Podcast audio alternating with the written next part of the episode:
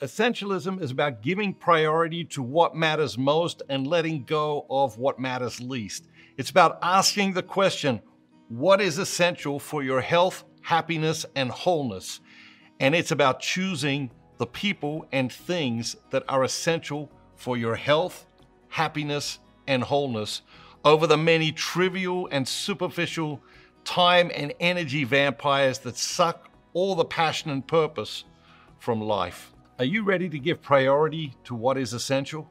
Are you ready to start saying no to all the stuff that in the long run won't mean anything to anyone? Does the idea appeal to you? Does just hearing about it stir your soul? Then maybe, just maybe, it's time to become an essentialist. Maybe a little less in almost every area of your life is the secret to the rare fulfillment that we all yearn for but so few of us find. Click to subscribe and turn on notifications so you can keep discovering the best version of yourself. Every day I release a new video for you to enjoy and share with your family and friends.